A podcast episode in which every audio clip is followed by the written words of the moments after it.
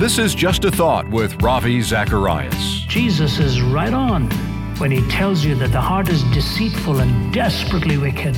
So you find out ball players will cheat, ministers will go wrong, lawyers will deceive, judges will make misjudgments, cardiologists can become wayward in their own hearts.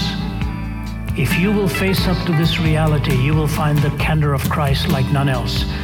You see, the reality is that when you admit who you are, you begin to recognize the solution is going to have to come from the spiritual dimension. It is not going to come from merely moralizing or teaching or right instruction because knowing the right thing does not necessarily guarantee that you will do it. Helping the thinker believe and the believer think. For more information, go to rzim.org.